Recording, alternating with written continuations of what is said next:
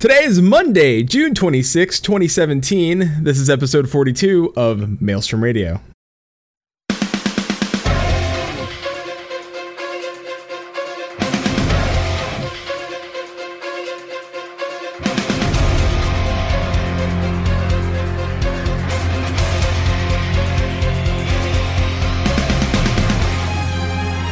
Maelstrom Radio.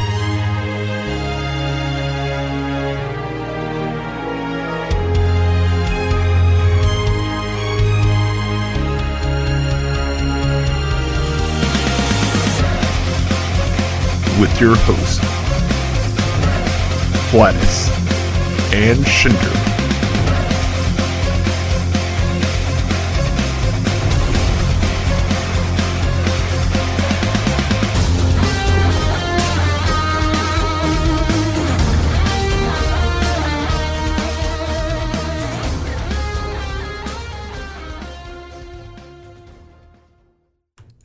Welcome to Maelstrom Radio. My name is Flatus. With me, as always, this host finally unlocked the faster mount speed in the new housing district. You can say he's going to be gone. He's going to be Shirogane in 60 seconds. It's Fla- damn it! It was so good. You almost had that So one. good. It was No, a good one. No, fuck it. Hold on. No, wait, hold on. Hold on. Wait, wait, hold on. we had, Eh, we had no. to start the episode already. Yeah, no, no, it's fine. It's fine. and welcome to Maelstrom Radio. My name is Flatus. With me, as always, this host unlocked faster mount speed in the new housing district. District. I guess you could say he's gonna be Shirogane in 60 seconds. It's Shin. Nailed it. Nailed it the second try. I mean, to be fair, it took two times to do the welcome into the podcast and two times due to do the intro. This is like twice the episode. Yeah, it's, it's a lot. 42 is Did special. you not? Did you not read the title of the episode? Like, It's- don't panic. don't- Calm don't down. Panic. Uh, No, Chili, we don't fix things like this in post. no, I could, It makes it much more realistic. I, I could fi- I could fix it in post, but we're we're, we're For our comedy is just so so palpable. Like for previous examples, there is the episode we don't talk about, which is still fully able for you all to listen to, but it is a horrid, horrid mess of screeching. Mm-hmm. We put it up though. We did. It was a learning experience, if anything. We listen when I sell people. We have put everything since then. We have never had a worse episode. It's true. It's also because I, we spent a lot of money and I spent a lot of time fixing things and making sure things worked. Except, uh, you know, our recorder, which now works. So, you know, No chill, it wasn't your show. no, When you guys were on, we had fixed most of those problems. it's true. I'm. o- I would listen like over here after that show. It was all like me over here work doing this, just working on my stuff. that it's a whole new world out there. These kids are talking in terms we don't understand. They're in front of their video boards. I was in front of my video board, fixing it all.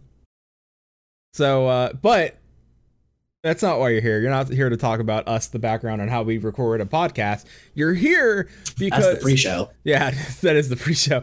You're here because we do a show called Maelstrom Radio, which is a Final Fantasy 14 podcast. So that means we talk about Final Fantasy. Final Fantasy. It's true. yeah, We use our video boards to talk about Final Fantasy. Final Fantasy. Final Fantasy. all right. All right, so let's get started. Uh, so just to let you all know out there, is our lovely background is uh, Kugane. We we got to the top of the tower. We'll get more on that. Uh, first, uh, FC News. Uh, It's Kugane at night. it's yeah, it's Kugane at night, after dark here with uh, Kugane. It would Priestley Fodika in chat. What did I just walk into? I we're not sure at the moment. We're not sure. Don't worry. We're still above the line today. Yeah, so far. Uh, you know. If anything, we probably hit the improbability drive before we started this show. this is gonna be a great episode. Anyway, uh, our FC news. Uh, so uh, Garuda Gang just keeps just keeps getting people. I like uh, people are messaging me. I had two, uh, three new people join. They messaged me like, "Hey, I've heard about your FC. I'm not happy with mine." And listen, I, I'm not here to talk ill will on other FCs. But I have a like so far I've heard like, hey, no, everyone left for Warcraft or nobody's here playing with me anymore. I heard about you guys, you know. I heard, you know, and then I tell them like, well, do you how did you hear about us? and most Or of the, like you have to be on like Balmung or one of the other servers experiencing insanely high queue time. I think the most time we ever had to wait was like 15 minutes. that's It was it. like 600 people. Yeah. And that was like launch day. It's Friday, Saturday. It's true.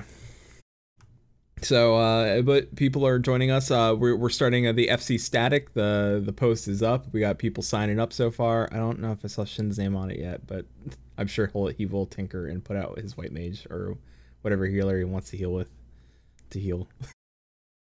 um, so yeah, it's going good. Uh, and uh, that's Garuda Gang. So uh, you know. Yeah. Anyway, let's get into uh let's get into some news. Uh so if you've been hiding under a rock or or deep in a well someplace, I guess. Uh Stormblood launched this past week and uh if you uh, weren't watching one of our streams of us doing stuff, you were probably playing the game and we wouldn't blame you because it's fantastic. uh so, but that doesn't mean that there is later. yeah, uh, that doesn't mean there isn't any news to talk about. There is some news out there, shockingly. Uh, the their uh, Final Fantasy Square Enix is running Hey, jeez, I don't know what's going on. Square Enix is running another uh, welcome back campaign between uh, June 19th. So it's already just it's already started and it's ending July 20th. So if you have friends and they're like, I don't know, I've been hearing good things about Stormblood, and you're like, eh, go back to the game. Have them come back. Let them try it out. Uh, also, Fly the Falcon campaign. I'm all for this. I love this idea. There are so many things wrong with this campaign. Now here, here's the thing: uh, purchase and register a copy of Final Fantasy XIV Stormblood and subscribe to at least 90 days of playtime. Which that's fine.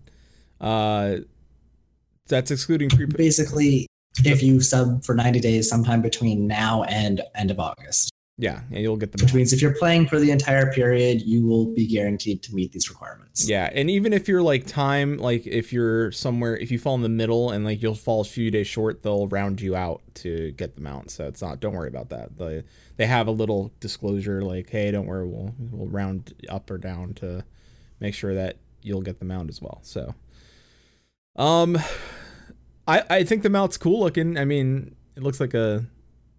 Why are you shaking your head? You look at the mount. You just What? It looks like a, a what? It, it all right. So if you guys haven't seen the mount, it looks like a vibrator. I'm just saying. Just saying. once you see this, it's a terrible, terrible idea. At first, I was like, "Hey, Shin, that thing looks like a vibrator." Shin's like, "Why did you ruin it for me?" You can't unsee it. It's terrible. you can't. It's great. And the best part is, is that it's got wheels on the ground, helicopters in the sky, and then like little sub propellers in the water. I like the concept of it having three different modes for land, sea, and air. Yes. Uh, mostly because we haven't really seen that with mounts prior. Like all of the flying mounts we've seen have basically the same animations underwater, which Yeah. from a development perspective is really good. But this is kind of cool that we could have different versions of mounts for different uh, yeah. modes. I would enjoy that immensely. It just would be a lot better if I could choose a slightly different design. Maybe put like little fins on the sides or something. Yeah, like little. Give it something. Give it something. I'm so sorry. I ruined. I fucking. I fucking ruined that mount for everybody. Uh, It's chilly in chat there. uh, Goes well with my ghost sperm. Then. Oh yeah, it does. You can actually. You, what you should do is get a bunch of people together. Uh, some people in the rockets, and then other people. No. Do we really want to pass that line this close to the beginning? oh no. Oh. I know exactly where were going because I went the same direction. It was like, oh, I got a good screen. No, no, let's not do that. Get the Rhalgr's Reach like Fat Chocobo lineup, some of those things. anyway, Final Fantasy XIV will be at Japan Expo in Paris, France. Uh, eh, they out there. Paul Metal, don't steal our ideas. they are trademarked. Everything on this show is trademarked. I mean, if you give us credit, then by all means. yeah, and then we won't we won't sue you for candy. I don't know. Like some of our, like one of our greatest ideas, which was the the Populi DOS, the cyborg Olafel that was Klaus who put it together. yeah. Phoenix Down. Show me the paperwork. We got paperwork. We have recordedness Yeah. ish. Listen, I live in America. Anything is anything is game at this point. This place is fucking it's like the fucking Thunderdome in this bitch. Two men enter, one man leaves. Uh so yeah, so uh if you're gonna be at Japan Expo in Paris, you can get an I beat Lakshmi or I beat Susano shirt, or both. So you know, grats to them. I still have yet to get my I beat Proto Ultima shirt. Though, one day. We did. One day. I was on the ground most of the time, but we beat it. We beat it. it's true. We were there. Um, so uh, in a it's a bit of sad news. Uh, and I messaged him directly the other day, uh, to give him my condolences because I know it's hard to uh to lose somebody. But uh, Scarlett uh on Twitter, uh, who write is a freelancer uh, freelance writer for IGN for Final Fantasy 14. Uh, he's been on uh, uh, Phoenix Down Radio. Uh, he's a great guy, very funny. Um, his, his grandmother passed, and uh, we want to send him our condolences because losing a family member is never easy. Um, you know, he told me she was 93, so she had a very full life. Uh, but it is, you know, it, it's it sucks. It sucks losing somebody. So uh, it's hard to hear. And uh, yeah, like like I said, man, if you ever if you ever just need a laugh or you ever just want to hang out, our our Discord's open, so you're always welcome to hang out with us if you need need your get your mind off stuff. So, and that goes for anybody out there. um, just you know, it's on our it's on our Twitter. Well, and if you if you don't have Twitter, you can email us. We'll send you the link. You can get in there. um, yeah, everybody in chat, uh, everybody in chat's uh, sending uh, sad faces and all sorts of stuff. I'm not re- I'm not sure what the other stuff is. I'm just gonna. Um. I yeah. That's, yeah. Yeah, I don't know. Um, so let's talk Stormblood. Let's get in there. So, all of our talks will be spoiler free. Um. Oh, I see. I see now. Thanks, Shin. Shin sent me a message. Press. Everyone's pressing F to uh, pay respects. So, sorry, to let you know. Just let you know. Just- there's no way you can actually say that verbally without it sounding terrible. Yeah, I know. It sounds not great. It does sound terrible, but I'm sure they mean it in the best. the best. I'm sure. I agree. I'm sure they Sure, mean the the best. intentions there. Yes. I'm, I'm starting to question the type of people that come out and listen to our show. starting to question it. Unfortunately, I think most of them are people we know and gone on their shows. I don't know. Maybe we, need to move to the suburbs and meet people. Um, all right, our first impressions. Uh, my our first impressions of Stormblood overall will be spoiler free. Uh, and next week will be our spoiler cast, but we'll base that on other community shows. We don't want to be the guys that come out there and start busting out spoils and be like, "You guys are assholes." Like, we're sorry. No. And but if somebody else like breaks that if everybody else is breaking that like seal, then we'll fly th- through together. Because I'm sure Shin and I have probably very differing opinions about the story and everything else. But let's uh Usually, as a rule of thumb, the community kind of leaves about two weeks or so from when the content's released until the time that we spoil it. So that's roughly what we're kind of adhering to. The unspoken rule between the uh, podcasting community. yeah. Mostly all the community really. But uh so let's jump into let's jump into the zones because I think we got a Wait, wait, don't don't you want to do first impressions? oh like just our first like general impressions of like the game itself. Like are, are we talking about Yeah, I mean, like overall, what did you think of Stormblood? man We have both finished it finally. We did. I I I am very This is going to sound so weird. I will say that Stormblood is probably my favorite Final Fantasy game and I'm saying this since probably eight, and eight I I liked, but not as much as seven. So. I, which I'm not saying seven like I'm just saying like I liked I'm like one of those people that actually liked eight, but it's not like my favorite Final Fantasy. But damn, if Stormblood isn't fucking kind of great, like just the way they handled it was beautifully done. Um, yeah, after Rob Bonnie X loved it. Um, yeah, so uh, I'm not gonna say like we're not gonna talk about the early access part because we did find out later that was due to DDO uh, DDoS and sometimes you don't find about that shit out. It's like you can't know about that shit until sometimes later. If it, it's you, you have no idea that you're, you you can't expect a DDoS attack in order Yeah. to uh, play in your game. But True. to be fair, and to give them a lot of credit, even talking to a lot of uh, a few people at work and stuff about this, uh, for their servers to be as solid as they were on Friday and Saturday and Sunday, uh, while they were experiencing this DDoS attack. Yes, there was a whole bunch of people that couldn't experience certain content, but uh, in the other case, like for everything else to be up, that is huge kudos to their networking team and their development staff.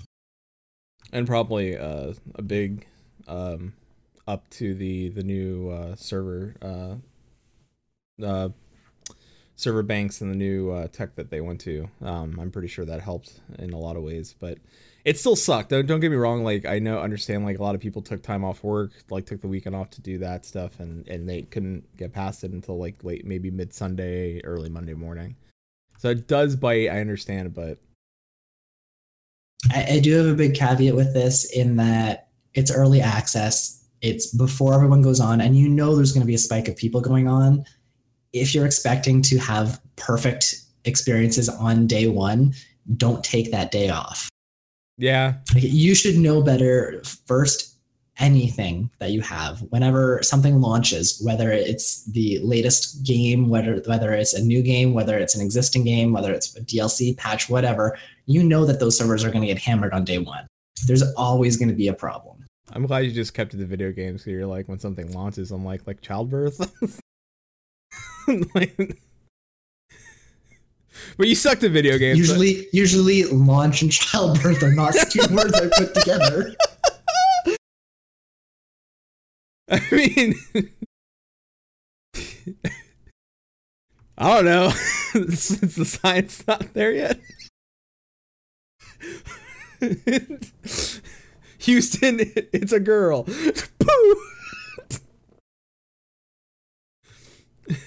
you know I think I'd probably go with something along the lines of Houston we have a problem if my child was launching Run that bias again. Fly- No, I don't want to. I don't want to say it. Listen, I don't need lawsuits. I don't need any sort of lawsuits or a group. I'm on list already. All right, I'm pretty sure I'm on a list. you, you have to remember that Flatus is from the US where there are lists and could probably get sued. yeah, All of us who don't live in the US are a little bit more able to uh something wrong with that boy. Some summon, something wrong with that boy. Yeah, it's about right. That's probably a good way to describe something wrong with me. Uh, so yes, overall, overall, uh, there was quest text I think in in, in Stormblood something about like a bouncing baby. there was. Mhm. Can't remember what it was from, but I do remember that and I was like maybe we'll find it for spoiler cast because that was great. Mhm. But it was very, very early on in this, the quest line. So Yeah. I feel like most people that shouldn't, we don't even know what it's from. So it's not really spoilery now. I don't know what's going on with Paul Metal and chat. It's like I'm fucking done. I quit podcasting now.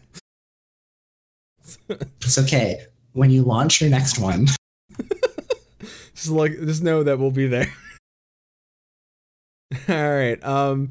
So I, I will say this uh, that compared over to Realm Reborn and Heavensward, this felt the most Final Fantasy, and that is something Yoshi P did make a mention of yet again. I I, I brought this up so many times, but he did make a mention of it at our fan fest and other fan fests that this was going to be the dungeons, the the zones, the story was going to be more Final Fantasy centric, and it was.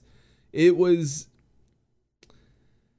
where I feel like Heavensward was more about Estinian and like we I don't want to say we necessarily played a bigger back seat. Like I don't want to say we're, we're entirely in the back seat, but I felt Estinian and um our other Zale? yeah, Ysayle and Alphinaud were more of the main characters, and we were just there along for that ride. Where I felt like, even though this was Lyse's, uh, um, which I'm gonna say her name. This is Yeah, we, we've already been in. We've passed Yeah. the spoilers for Lyse. yeah. So Lyse, this is Lyse's story. I feel that this was also a lot. I felt more involved with the story because I had more options to choose dialogue. I had like way more than I did in Heaven's Heavensward or Realm Reborn. Like I felt way more. Like I felt a connection with. Like I can't. All I, I I'm gonna keep it spoiler free. I'm just saying there was this part where I felt a connection with Yugiri, and that's all I'm saying. Like I felt like as a character, I'm in. I may be married to her. I don't even know yet. I don't know what happened, but I don't know. I may be marrying Yugiri. I'm just saying. just saying. I don't know. oh God, chili. chat. Oh God, move around be just me. uh, yeah, exactly. Uh, Vladimir in chat. Not sure if that's Putin or some guy just named Vladimir, but uh, immersion was cranked up. Yes, uh, that's a great way of putting it. Yeah, the immersion in in Stormblood was definitely cranked up. I felt a lot more connection to all the characters this time around. Like I didn't feel like there was a character where I was like, eh, I can give and take that character. I felt m- way more in tune. Like even the bad guys, like I like I generally like dislike them not in a I don't like the bad guys, but like generally just I dislike them because of the way they they acted. So There were certain uh, duties and cutscenes that were very, very satisfying, and I'll leave it at that. yeah, there was very very much. I, but like on the other hand, I don't know if this is necessarily because we haven't had a major story point at this point. Like Stormblood is fresh; it's new. We did that entire storyline. Uh, we've only been invested in it for just over a week now. Uh, if you were involved with early access, so we really haven't had the time to um, get to know what's going on or to get involved with anything major or long term. Uh, I do find that there were a few times during Heavensward, particularly around 3.3 and the Dragonsong War ending, uh, that felt a little bit more climactic and a little bit more uh, in your face than a lot of Stormblood, um, which is kind of hard to compare considering that's one small patch compared to the whole storyline. And there were definitely parts of Stormblood that felt like that. Uh, I do want to say the ending was very, very impactful in terms of I won't say anything for, to avoid to, to Yeah, prevent spoiler like, something, like- but that ending was something. yeah, it was. Uh, so I don't want.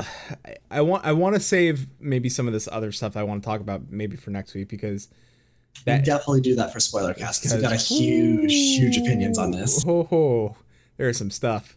But all right, let's let's. I am glad that uh, we kind of paused and we kind of did most of it together so that we could see it and be like, did, did that just happen? Yeah.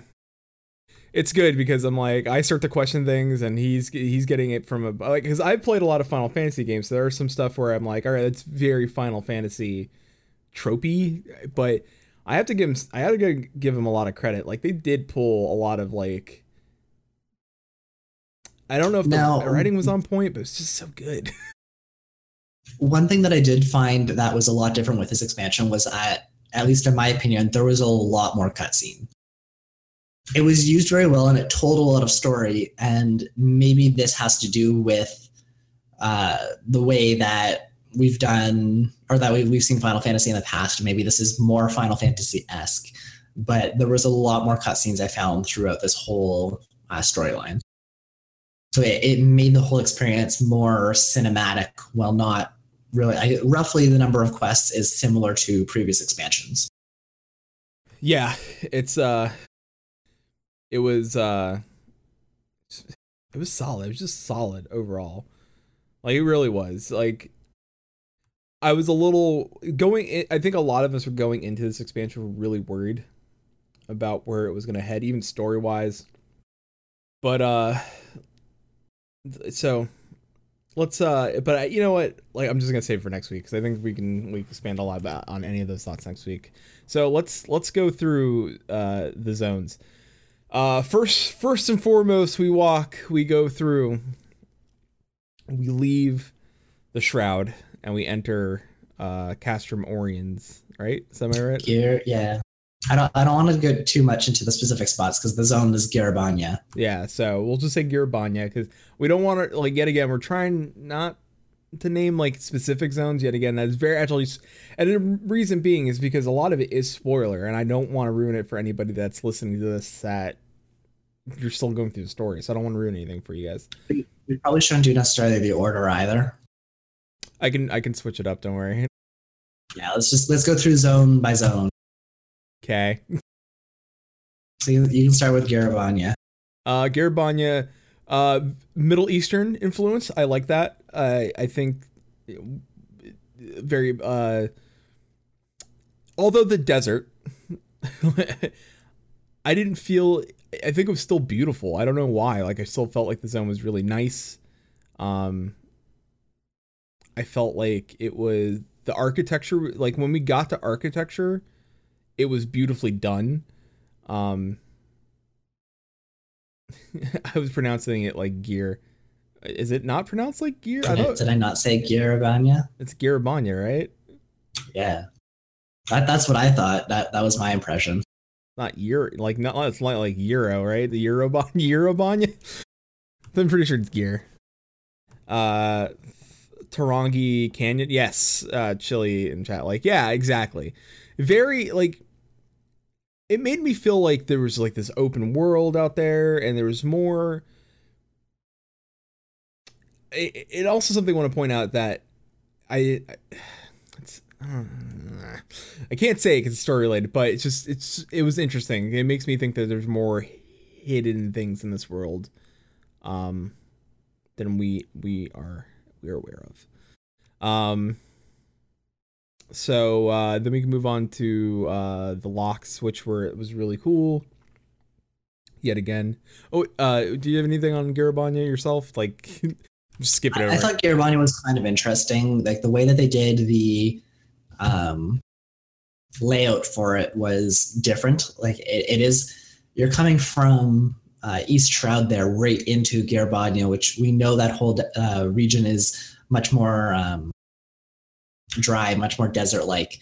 Um, but, but it's a really interesting transition because they're going from the Shroud, which is a really, really heavy, dense forest, into this uh, more barren world. Which is not to say it's barren, but it, it's interesting to see how they do kind of those more desert-like zones. Uh, because it is kind of hard if you just have a whole bunch of desert out there it's not really interesting but they managed to do the whole transition uh, plus add a lot of cool little features and uh, landmarks to the area Yeah, and you can like, and the, the, some of the attention to detail was like walking through and seeing the forest fade into the desert. Like it wasn't just like you walk through and all instantly desert. Um, like there was this this like you could tell it was like a transition very very much a transition, which I enjoyed. I think that was a nice, um, like it's the little things when it, it- like you and some people may have not even realized that, but like you start to realize like oh wait we're still some forest and all of a sudden it just it tapers off into the desert, um, which I enjoyed. Um, the Lochs I found really cool because it was just like this salt field, I guess, uh, covered in that's really what it was and jokes aside from all of that it was a really interesting architectural zone. To the point of i didn't like it because of all of the hard areas to kind of get to at time but in terms of exploring and finding different things i think it was really well put together. Yes, and and one of the things that uh, they did experiment with, and this isn't really spoilery, but because we know that this came as part of the expansion, um, just like they did in Heavensward, with a lot of the uh, zone movement was linked to flying. That was the new thing that they launched with that. Oh, the we had cloud or uh, the sea of clouds and all those different areas that focused a lot on flying, getting between the different islands uh, we got in this expansion swimming, and they did focus a lot on swimming, not to the degree that they put swimming everywhere, but to the degree that it kind of let them play with it as a mechanic to see what kind of works and what doesn't. yeah. Uh, which I liked. It was implemented really interestingly in the Lochs, and Yeah. I'll leave it at that. Yeah. Um. So we we can go ahead and move to the Azim steps, steep steps. Some of those steps. Steps. Uh, if you played World of Warcraft, this reminds me. This place reminds me of Nagrand, uh, which was this beautiful open zone, green rolling hills, just a beautiful. Just I wanted to live there. Like I just wanted to put up a little shack out near like a little riverbed and just be like, this is where I'm living out the rest of my days. Nobody bother me. I'm over here. Um, it was just gorgeous. It was just uh, there was one point uh, where the fog rolled in. I was out uh, uh, on a hill and the fog rolled in. And I posted that uh, screenshot on my Twitter. That the the fog it could be my PC and I have a higher end graphics card and maybe like I don't know if it looked different on a lower end PC. There wouldn't be as thick as fog, but to see like this open zone, like you could see. I mean, if you have a good distance, you could see from one end of the zone to the other and you could see pretty far. But when the fog rolled in, I couldn't see maybe f- f- digitally five feet in front of my character, uh, like what what the zone would be around the fog area. And I thought that was really interesting. That like how weather affected that zone. So, um, but beautiful. Um, like I said, very very hilly, very just interesting, interesting area. I found that it should be, especially for a steps style zone, like just that geography is really interesting, and seeing how they kind of made again the landmarks part of the the way that they've introduced things, how you kind of went across everything. Uh, it seems to be something that they're doing with a lot of these zones is giving them multiple styles almost. Like it, we could definitely see this in uh, the Azim Steps, where we kind of have that whole steps uh, ecosystem where it's lots of planes but there's also uh, mountainous regions or the cliffs, and there's also uh, yeah, our video is broken right now. It's fine. It's fixed now. Okay, uh, and then you have uh, other areas that are kind of linked, like uh, the Azim Steps uh, on the map. There links to, or is directly beside a huge desert, and you do see that as part of the zone. Um, yeah, no, I, I completely agree with you. And plus, I can tell that the the steps is very like some of the architecture was very Tibetan. Um, Well, it's that whole concept of okay. I, I actually we, we do know this. It's the whole concept of the nomadic tribes that live there. almost Nepal. Like I would almost say, like even like like you could look at Nepal and and you could see like I, I'm I, It- It's that nomad feel. yeah, and it, it beautiful, like just just gorgeous sound, gorgeous. Uh, next up, Yangsha. I'm pretty sure I'm still murdering that name, but uh, Yangsha's I liked Yangsha. I did. I liked. I like that. Even I, I don't want to say story wise, but I like how they had set it up. Um, but I, I- yet again, it's uh more traditional in the zones. Like uh, this is where we see like the like the rice fields and uh, like some. I would say like instead of it being more of like a city, this was very much like the country we were in this time. Um, like green rolling hills, uh, somewhat mountainous. Uh, I think this is a really interesting zone just because, uh, like a lot of times in MMOs, they try to make the zone very, very interesting in itself. And really, this isn't a zone that stands out. There's nothing terribly. It, there's some really cool things that are in the zone, and visually, it's amazing. But really, this is kind of a. This is here. Here's like a, a place or a town, and there's villages and there's people living on the outside like outskirts of the villages and they have rice fields as you say like this is roughly what it would kind of look like and they didn't really care about so much like oh where's mob placement where's this like it, it just it feels more like a natural uh, place where people would inhabit yeah. so Uh, like if you if we didn't have any story in any of this i don't think this would fit so well into the game but because of the story and because of how the whole backstory plays uh, it's a very very interesting uh, experience Yes. Uh, there was one section of Yangsha I really liked, and I want to call it. I want to say it's the Rainbow Pools, or the Rainbow uh, Chasm. Not chasm. oh it was at the just north of the thing. Yes. Yeah. Yeah. Yeah. Yeah, yeah, yeah. Rainbow pools, I think, is right. Yeah. Yeah. So Or it, prisms. yeah, it, it, if you if you guys don't know why they call it that, take your character, get on your mount, fly straight up in the area, and look down, and it's gorgeous. It like it's this like I said yet again going back, it's those little touches of detail. Like oh that's cool. I wonder why they call it that. You may not even like running through there and questing. You don't notice it, but it took me like stopping and trying to do the fox, foxy lady. Get it. Let me touch on that. Spoilers. uh, I can't tell everyone what the fox says yet. Uh, but uh, it took me, into, and then I looked down. And I was like, "That's really cool." Like, it's just, it's just these beautiful, like little, like pools of rainbow going into the center. It was just gorgeous, just gorgeous sound. Um, move on to the Ruby Sea. Another go- like, I don't know what they did to make sunsets so beautiful, but they nailed it. This one was really, really interesting to me because really the part of the zone, like it's the Ruby Sea. The majority of this zone is water. And really, if you look at this zone from above land, it's very boring. There's almost nothing to do above land. It's very barren. Uh, there's a couple little outposts or areas that you kind of would be interested in, but for the most part, it's a very uninspiring zone. But there's the sea. Yeah. Well, there And I'll leave it at that because the sea is awesome. the the in this zone's particular. Yeah. I will say there are two landmarks that really stick out here to me. Uh, one is the Jenga Tower, uh, which, by all means, I still truly believe that the guy guarding it says he's like, "You you have no business here. Leave." I really do believe that's our next uh, our our deep dungeon. There's no way that tower is above the flying part of the zone. I'm just saying it's very odd. It's very odd that the guys sitting there in front of that place says you can't even have access to this thing. Very like I'm just saying. Mm, I feel it. Feel it in my bones. Um, also, I want to say the volcanic island.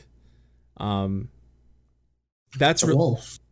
the what the volcano? what It looks like a dog. the volcano the volcano looks like a dog. I thought it looked like a bomb. No, no, I had it. Huh. See, to me, it looked like one of the bombs, like just in a volcano shape, because it had the open spiky mouth. Spoilers. We can get to this next time. all right. Um. All right. So let's move on to Kagane, the new city. Boy, did I love Kagane. I think we should kind of hold off on Kugane a little bit because I believe when we first zoned in, their whole the and my entire reaction was just like, "Holy shit! This is wow." the zone is that Kugane is beautiful, Kagane. and Yeah. this dark nighttime screenshot is horrible because you can't see how beautiful it is. Yeah, it is. It's a I- great screenshot. You just can't tell the beauty in the dusk. Yeah, it's. Uh, now, eh, but even at night, the way it lights up, the city's gorgeous. It's like I gotta give him so much credit. Like, uh, don't get me wrong, Ishgard is beautiful, but Ishgard to me is very medieval in its design. So it's very. It's reserved. I was gonna say depressing, but not like. uh, But no, but it, like it. It should feel that way, right? Like like Ishgard should feel because of the way It's not feel depressing. Really it's constantly snowing. It's cold. It has nothing to do with medieval. It has to do with other things. Ugh, well whatever. It's still depressing. But not like i'm depressed going i don't know how to like the zone just feels very i don't want to say like all right for example. Oppressive. mm, yes. We'll go with that i guess. There's two like the upper and lower class. But ishgard is subdued Subdued, yeah. yeah subdued i'll give that um Not oppressive in the social standing, like oppressive, like it's just kind of Yeah, like it's always just- bearing down on you. yeah, it's just uh, it's just a very like guess I'm in Ishgard. uh where Kagane was like, man, it's a bustling city. They they filled it with NPCs. I I love walking around there. I was like, man, this place is full of NPCs. It's great. Like even when I, I don't think people are like, all right, if people weren't playing this game and I walked through there as a solo player, I would still think that place is a living city because I feel there's a lot of people there. Now Ishgard had a, a lot of open where I didn't feel like there were a lot of people there. Like I found one or two people in some places, or like they can they congested certain points, but I think the whole subdued and quiet nature of it also did it, but I think partially as well. Uh, when like even if it wasn't so subdued, like I think Square didn't quite have the right number of NPCs around, or it didn't really feel like the city was terribly alive, which kind of played into the whole uh, atmosphere of Heavensward with it being very, very uh, dark, or uh, maybe not dark or depressing, but uh, It- a no, city that's currently at war with, or has been at war for hundreds of years. Whereas uh, Kugane and Stormblood, they haven't been at war for all these times. They have been um, oppressed to some degree, but they haven't been at war. Kugane in particular, like leaving out the whole Ala Mhigo Doma issues, which we're not touching in this podcast because that was 100% of the expansion. Vladimir in chat says uh, modeled after the Edo era cities of Japan. Uh, yeah, absolutely. I agree. Also, Vladimir, I think may be a history major. I'm not not sure, but if you've been watching chat, pretty sure history major or really likes the History Channel. One of two things is happening. Not sure. um. I mean, it, it's Also, Doctor Who. Also- uh, also Doctor Who fans, so they're okay in my book. uh, so and- plus, I will say this. Uh, now, since we are on Kugane, do you want to talk about? no spoilers. All right. Uh, really? Is that is that down there? Oh, it's down there probably somewhere. Um, the peaks. Whew. Open. Probably my least interesting zone of the expansion. I, first time I, I first time I found out that I could fall off a high place. like The peaks kind of felt like it was half thought of. Like it, it doesn't really.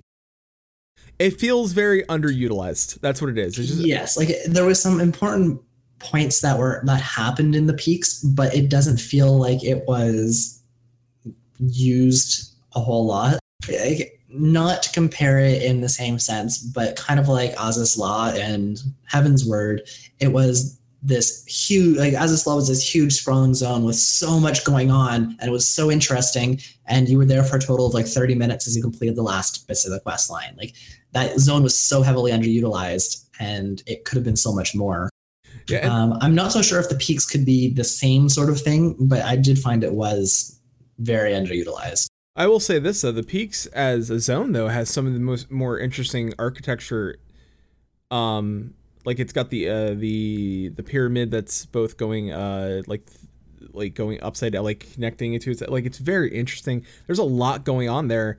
I don't think we know yet. I, I think that's more. I, I would say that the peaks may have more of a story to tell in the forthcoming patches, um, because I think there's a lot there that we haven't seen yet.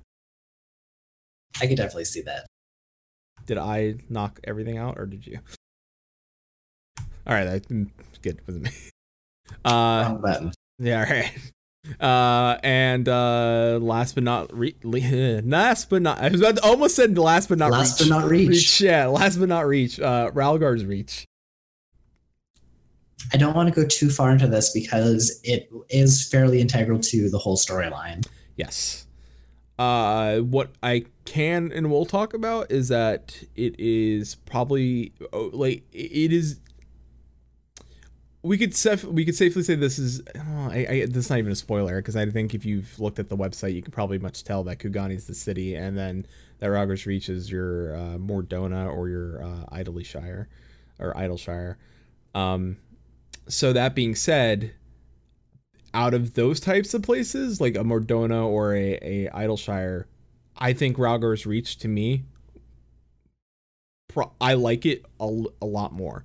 Like I feel like I'm way more down for Rhalgr's Reach. I don't know why. I just I just dig it. It'll be interesting to see how they deal with Rhalgr's Reach and what happens with it now. Yes. Um, lots of stuff in the story, but uh, yeah, like, it's going to be interesting to see how this progresses. Like we've saw, seen Mor Dhona go from tent city to bustling little hub. We saw Idyllshire go from this little place with goblins to now a fully constructed uh, city, effectively. Valdemar in chat. It's the Final Fantasy version of the Star Wars Rebel base from Empire. That's how I feel play. You know, not wrong. It is the also Empire best movie out of. Just saying, out of the, those three, Empire was the best one. if you want to argue with me that, you can tweet us at maelstrom underscore radio. Another time. Uh, all right. Or at Flatus if you just want to argue with me about Star Wars. Uh, so I, I think we should touch on Dungeons and Trials very, very briefly, although not in too much detail or anything, because there was a lot of stuff in them. Yeah, there was a lot of story in them too. So I can't really, can't Both, really both from like a time perspective, in that we are getting close to the time that we should start wrapping things up, and we still have two major, major topics that I really want to discuss. Sure, we can do that. Uh, so we're gonna avoid dungeon names. I'm not sure how the hell we're gonna do that. uh, so all right, we'll, we'll just we can Overall, go. dungeons were really, really interesting. I think there was a lot of um, experimental bits that they did with these dungeons. Like there were new mechanics and things that I think they were just trying out uh, to see what kind of sticks, what players have fun with, and uh, really just to kind of change it up from the existing uh, mechanics and experiences that we've had so far. Uh, like pretty much every other dungeon so far. It was very straightforward level design, very um, railroaded. Like you go from point A to point B. There's no real decision making, nothing that's kind of different. Uh, but they did introduce some interesting mechanics, uh, both in bosses and outside of those bosses. And I think they kind of introduced them at very interesting levels. So, like the earlier dungeons were, of course, a little bit easier than the later dungeons. Um, and I don't know about your experiences as a tank, but as a healer, I found that the earlier dungeons were a little bit harder, especially since I was coming from uh, an excessively overgeared healer at 60 to now effectively at gear or slightly under geared for these dungeons. And I'm not quite ready to. Uh, by the time I hit 70, it felt a lot better. And doing the 70 dungeons, uh, I didn't really have any problems with any of the healing. But getting up to that point, both from having to learn from the class changes and uh, the new mechanics and everything, just felt a little bit worse. Same. I would uh early on I would say because I remember running the first dungeon and and having the issue of holding aggro. Um, but as I swapped out gear and, and and got used to my new setup and rotations, um, that that eased. Um, but I agree with you. I think they they are now very much experimenting with uh, certain mechanics, bosses, and how things are handled, which is great. It's things we've talked about on the show a lot. Experiment with the dungeons, make some new cool decisions, and and go out there with it because you should. I, I mean, uh, you need to, um, because it's you can't have the same thing over and over again. You have to be experiment like experimented with. Like I think that, and plus I will say this. Um, the dungeons are way more even though running from point A to point B, but way more interactive, if that makes any sense. Like very more very much more cinematic and the feel of them, much like the expansion. Overall like eh, they, that even that even spreads into the dungeons. I feel like they're very much more cinematic. I feel like the all all of the dungeon is a dungeon. Like i feel like there's stuff coming eh, there's traps there's thing like there's just cool like just cool stuff just cool stuff coming at me and it's great. That's a great feeling. If they can keep that momentum with the dungeons and keep going like that in that direction, I, I'm excited for the future patches and the future dungeons. I think there's definitely some interesting aspects that they've added to dungeons uh, in this expansion, and I hope that they continue uh, changing things and, and updating things. There's still a lot that I think they could do with dungeons or dungeon-esque features uh, that would make it a little bit more interesting, uh, such as we've talked before, like adding puzzles and stuff during dungeons. Uh, we haven't seen anything that's quite that uh, different from the current status quo, so like I would like to see that still in the future, but there's definitely uh, signs that they are pushing some new ideas into these dungeons.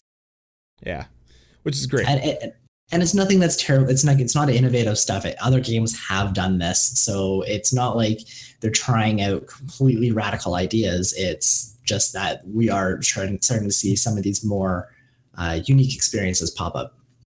Yeah, very much so. Like some of them, like I've seen in Warcraft used, uh, but that's that's fine because when I saw them in Warcraft, I was like, that's cool. I think having seen them done here, now there's one boss in one dungeon that I've I've personally never seen. Warcraft has never really done that.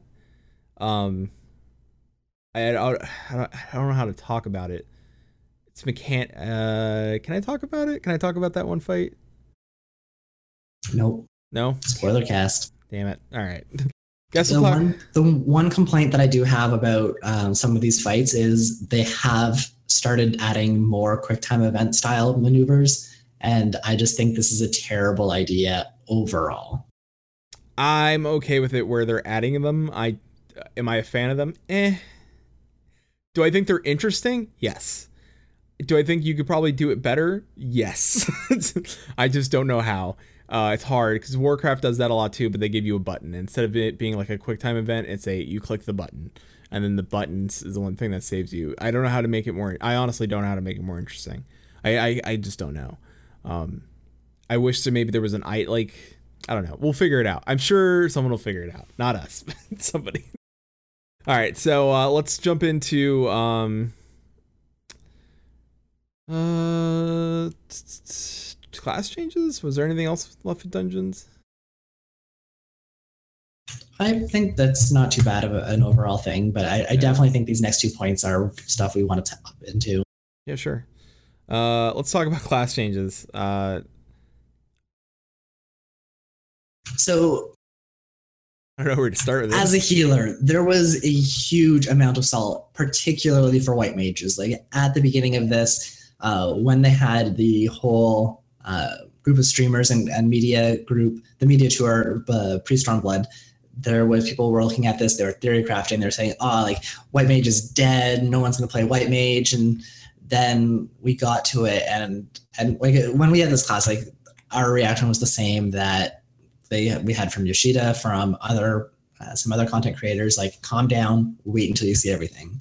And really i think that's held up. Like if you look at these classes even when i started playing my white mage i was very very uh, i did i wasn't expecting it to be that much different but then when i started playing it i got a little bit worried uh, I wasn't healing as well as I used to. Uh, there was a lot more deaths. It was a lot more uh, involved than it should have been. This is content that I should be pretty well geared for, being almost fully 270, and we were taking huge amounts of damage and, and huge hits. Um, so seeing all these changes and then getting this mechanic with the lilies, which I still feel is pretty useless. Uh, it, it has a couple interesting uses, but I still am not a huge fan of it but what by the time that I hit 70 and I had leveled up through all these changes and gotten access to all of the abilities, I really am not finding a whole lot of issues with this. Like, yes, we are pure healing class as a white mage. We don't have as much utility or damage output as a scholar or an astrologian, which is probably the best healer at this point in terms of usefulness. Um, white mage really isn't terrible. And there was a post on Reddit uh, a couple days ago that basically, like, last week there was a huge, huge outcry of scholars are terrible now. Why would anyone play a scholar? And uh, everyone's complaining about astrologians being the best healers out there. But someone put a, a really interesting post on Reddit that basically outlined the three classes and how viable they are right now. And I think their summary was really, really well done in that, yes, scholars lost a bit, but they were extremely overpowered at the beginning. So really, they're maybe a little bit more in line. Like they're not, they're definitely not unviable. Like they are still a very good healer. Um, and they do offer a lot of damage uh, advantages that uh, White Mage and Astrologian don't. Uh, Astrologian is probably still the top of the line, in which case uh, it provides pretty good healing, it has good damage output, and it has good raid utility with balance, which is insanely powerful. White Mage provides a lot of pure healing. And that was never something that we really wanted from a class. Like you always wanted that we never had encounters that were purely uh, healed locked. Like you didn't need a pure healer. You could always go with something with part healing and part utility. So that's why White Mage wasn't so great. And I still think that's the case. White Mage is a hugely powerful healer, but we haven't quite seen the content that they're going to release for this. So, really, like all three healers are still very much viable. They all have their own meta involved with them. And depending on what content we get and what we see, each pairing of healers might be completely reasonable to bring in this. So, from the healer perspective, Astrologians are still insanely overpowered and also a lot of fun to play. Uh, Scholars might feel a little bit less powerful, but they're still really, really good. And White Mages have a lot of healing output. So, like, there's nothing to be worried about. All of the salt and all of that, uh, the, the outcry and everything has been completely overblown, and there was actually no reason for it. Yep. I, I, I can only speak on my Dark Knight, and that um, a lot of people worried that Dark Knight uh, was losing some utility, and that the the fact that they weren't really getting any big changes like Warrior or Paladin, that they felt like they weren't getting any love. Um, I I have to say that I have I found no issue if anything, Dark Knights are no longer. I would I would never consider Dark Knight an e- the emo class anymore. It is definitely the death metal class. Uh, with with new spells like Bloodspiller and and such, uh, and the Blackest Night, I'm essentially a power metal band waiting to happen. Go. Uh, I will also say that the the tanking has changed slightly in the the the realm of the dark uh, the Dark Knight.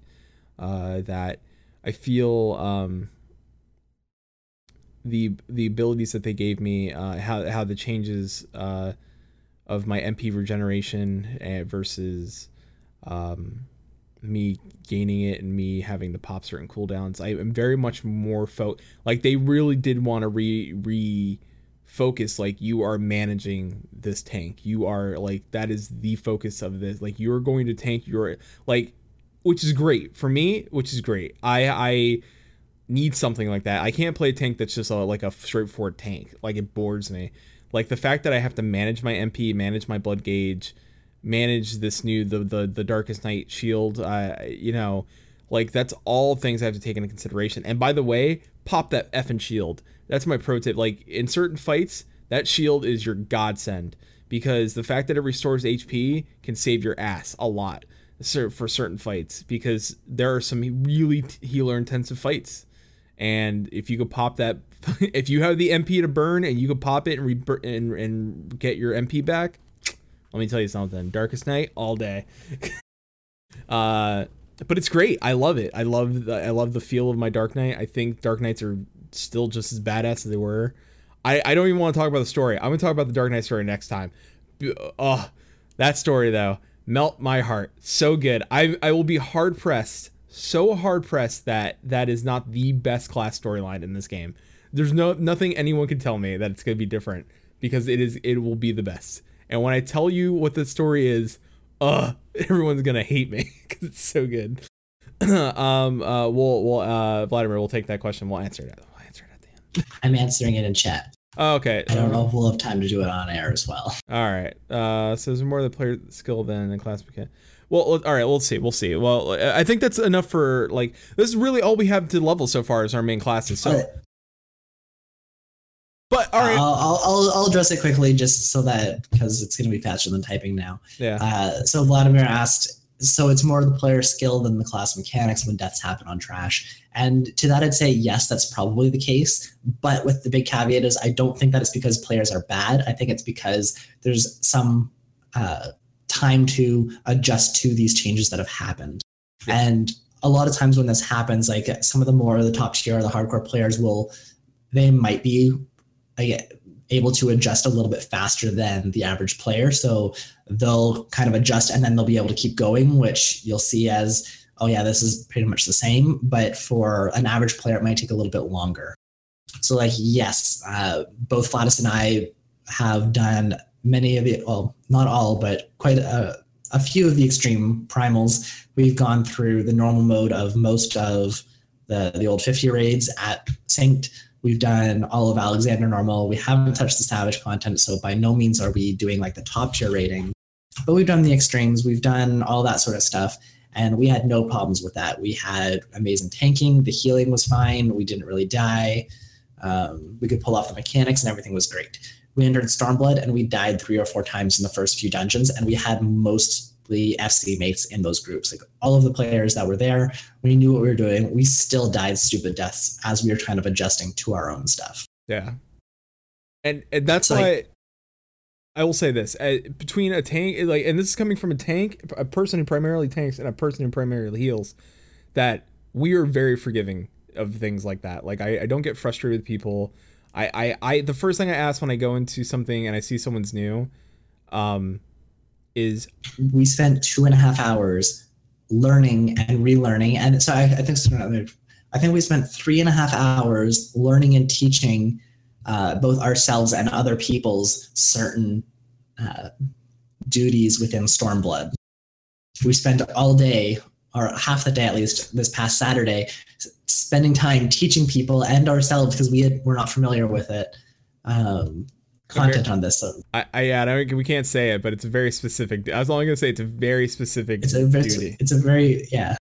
So, um, and and we did this kind of throughout the whole thing too. Like we don't care if we die a million times. Like we understand people mess up. People go link dead. People have issues.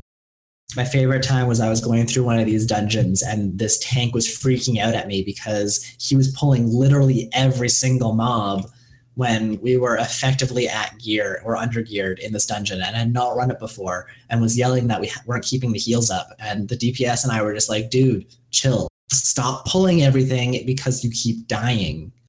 Yeah, i can't heal you when you're taking 30k hits. Yeah, and it, it that's- that's a lot of it. A lot of people think that since they think they're they're hot shit, um, that they they're able to go back through like they did in Heavensward and pull big groups, um, and a lot of the dungeons are like I said, they're tank intensive, they're healing intensive. Not that they're like tank intensive in a way that, but the mobs hit harder, and we're just not geared. We're not over geared for these things yet. So you can't just pretend and go in like, all right, well, I, I did Heavensward, I can do big pulls. Everyone's just had to keep up with me. Like that's the that's a dick thing to do. And you shouldn't do that. Like you really should take it slow, get people used to the content because a lot of them are still getting used to their classes. And that's I would say maybe going in the first I would base it off launch, which was last Tuesday. Give people maybe three, four weeks, give them a month to to really figure out, work through their classes, and also give them time because Square may make emergency changes to certain classes. Like if they if they see that like maybe Scholar is underperforming, it may be in line with other things. But if they see that yeah maybe it is slightly underperforming to where where Square feels it should be, they may boost it up, and then you may see the meta change and like that's why I say like never like the meta doesn't matter like I, like what Reddit posts what people are finding out it doesn't matter because it's gonna change and then it's gonna change again and then it's gonna change again. Play the class you And- love and- playing because at the end of the day you're just gonna have more fun with that. the meta really applies to people trying to push the envelope like they're trying to hit the they're, they're min maxing they're trying to get the most out of their character and really for i would say at least 95% if not more of the people playing this game that doesn't matter. You could play the worst tank class but you could still be an amazing tank for all the content that you run. Uh, you could be the like white mage has been seen as the worst healer and yet i've been able to heal every single piece of content that i've come across. And yes i'm not running uh, savage raids or anything so i might not be the most optimal thing for my class but that doesn't matter for most people. It doesn't. And honestly, if we go through like honestly, if we end up going through that stuff and we find like we'll be the first people to tell you like I don't understand why people are even fucking min maxing. Like I know why they do it. It's for speed. At the end of the day, it's just how fast can we get through the content. and for like the remaining like say 5% i don't know the actual numbers i'm making them up but for all those people that are doing those sorts of raid there's even a minority within that group that's actually trying to push for like worldwide first clearing and stuff like who want to be the first to do all these things I and for them by all means that's that's what they want to do all I want to do is push to see that fucking cutscene, that special cutscene and fucking Omega. That's all. like that's all. Like honestly, that's the only reason I want to go through it to be like I did Savage so I could see this one fucking cutscene. I did it. Maybe I'll get some gear out of it. I don't know. that'd be fun Yeah. all right we- we're very very low on time i want to go through this really really quick uh, everything I, I think actually we should dedicate an entire episode to the post 4.0 changes for this because PvP has changed and it has changed a lot. Oh yeah. Woo! So good. I have seen a few people that are like, ah, oh, PvP is terrible and, and it's going to be horrible. But the most amazing thing that I've seen is I have actually seen people post, holy crap, PvP is fun. Yeah. Yeah. It's it's amazing. I, I enjoy playing PvP. Gee, I wonder why. Now, the biggest caveat to that is it's holy shit, I enjoy PvP as a healer. Dude, it's I'm really sad and I, I am really disappointed that I can't do what I used to do in PvP, which was uh, troll people, push them off the edge, and like chain sleep them and deal damage and stuff. Healer abilities don't allow me to do any of that anymore. I, I can actually push people off the edge, but that's it. My damage sucks, but I can heal still. And now that I have to focus on healing, uh, I can kind of keep people up a lot better. And that is sometimes the difference between winning and losing in front lines, at least. I, I will say that if you have good healers on your group and your in your section, I'm telling you, like nine out of ten times you'll win. Like if you get a good group, like good people doing sta like healers sticking on your group and healing them up, you could no matter what party takes takes you on, man. whew. I think the best PvP group we had this past week was uh, we had three healers, two tanks, and a DPS class. And we absolutely destroyed the other teams. Yep. This was in front lines. Yep. We played a great. Uh, I mean, it's been mostly shatter, but once we got a secure, uh, whoo, I don't think I've done secure yet. yeah, we did. Remember the first time we went in, we got. se- Uh, no, not the first time, but got- early on we got secure. Was it Oh, Seize? No, yeah, we did secure. Remember, and we ca- we were at her and we capped four of the nodes and we held them. Majority of the time, we held Yeah. them. Like I was pretty shocked. Like I was like, I am really glad to see about and that. Shatter come more into the fold as well. Like, or sorry, Shatter, not sorry, Seize and secure. Secure, thank you. Uh, like both of those I find are really fun maps, and now that they're not capped to 50, uh, I do like seeing those in the rotation now. what I, like there's something I would like to see though because I don't feel I see them enough. That's my only thing is I still see Shatter That's more, uh, and I would like to see Season Secure a little bit more. Um, I, I'd also like to see bonuses. Like I would love to see a week where if you run Shatter, you get a bonus to Verity or whatever, or you get bonus Wolf marks in, in PvP XP. Like they could do stuff like that, like Warcraft's doing. Like, but uh, the this is setting a great base to build upon PvP going forward. Um, so I'm interested to see what uh, the new PvP type they said that wasn't coming in 4.0 but is pushed back to 4.1. I'm super interested in that now because I really do want to see what it is. So I think it's also kind of interesting too. Like right now, we have uh, for dungeons, for roulettes, we have the expert ones, we have the 50 60 ones, we have the main scenario quest line, we have leveling dungeon, we have trial roulette. But for PvP, we have frontline roulette. We just have one there. So I think they could do something a little bit more interesting with that to kind of uh, entice people to do it. So maybe they have like a, uh, like you said, like a, a trial or a PvP of the week kind of thing where uh, you have a roulette that's like all Seize or a roulette that, that changes. So like maybe one week it's Seize, then the next week it's shatter. Like you just have a very specific roulette that kind of does a weekly rotation or something. But I think they could definitely add more PvP roulettes or PvP uh, weeklies or daily type stuff that to entice people to do various things mhm. one of the the interesting things that um, EverQuest 2 did when they had their PvP when they were introducing all these changes was um, I, I think it was I can't remember if it was daily or weekly quests, but each of the quests would require you to do a certain number of a different type of match. So maybe every day it would be like complete five matches of this type or five matches of this type, and then a weekly would be complete five matches of this and five matches of this and five matches of this. So it forced you to do all the different types in order to get uh, different pieces of gear, get different tokens and whatnot.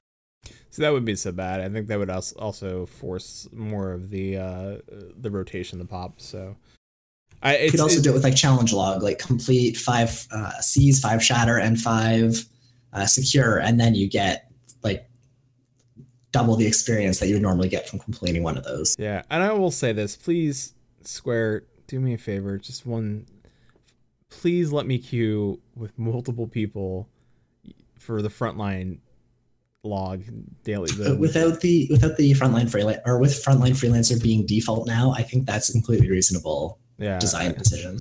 like we just, just let us have it. It's, it's point like it's no we, we had it with dungeons and trials and everything. We might as well go right to PvP now. And I think that's just a holdover from the whole uh, frontline freelancer thing not existing and then being off by default. Now it's Yeah. on by default when you're in a party.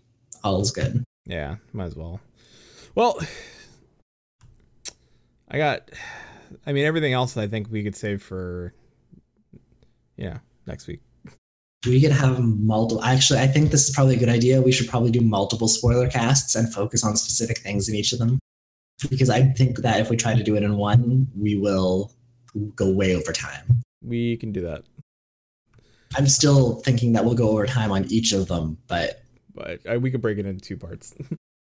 between multiple parts of the storyline and some of the dungeon trial stuff that we want to go over, uh, yeah, I, I think that in the next couple weeks we should do some some interesting spoiler cast stuff. and uh, if you want to talk more about PvP, I may be able to talk to a certain streamer, big time guy named Joe, who does a lot of PvP stuff. So, see if he'd be willing to come on our show. We'll play it by ear. Yeah.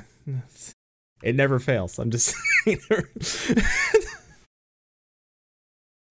I'll pull I'll ask questions and maybe pull some strings. I'll see what I can do. Qu- Joe never fails. Question mark, question mark, question mark. and on Uh, that note, I don't think I can add anything else to this now.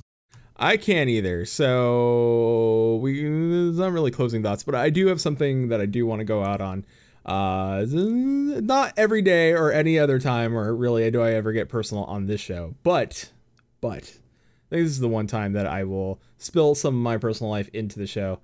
Um, and it's for it's for a good reason, if any if anything. Um, uh, last week and and the week before that, I was feeling uh down. Uh, not only just just general depression really um, about myself and it wasn't great uh, i wasn't my normal self which is rare because my normal self is take take me as the host of uh, maelstrom radio which is uh, me personified a bit like I'm a, I'm a little bit i'm a little more laid back than i am on the show i, I tend to, to tend to push a little more of the envelope uh, on the show than i do normally like on on chat uh, or in Discord or in, in the game.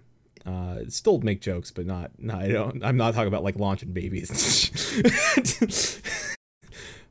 the puns are still there. I can't take those away. But uh, I, I did have a bout of uh, depression, and uh, I made the choice um, to go talk to somebody, uh, which is, sometimes hard to do uh, when you're when you're uh, battling depression.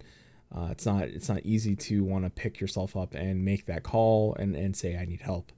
Um, so I'm I'm telling you that I did because if you are like me and you have a pride issue sometimes, or uh, you just don't think you can make the call, or uh, talk to a friend, talk to somebody. Um, it's uh, the the outpouring of people from this community was uh, mind-boggling. Uh, because I didn't think when I posted that I was going to go seek help, I didn't think much of it. And then the people I talked to on a daily basis reached out, but then there were people that just were fans of the show, just listened and have never reached out to me before, reached out and talked to me. And uh, I was just shocked. So uh, thank you all. Uh, so it's it's I've never felt so much love from a community than I do from the Final Fantasy community. And I thank you all from the bottom of my heart.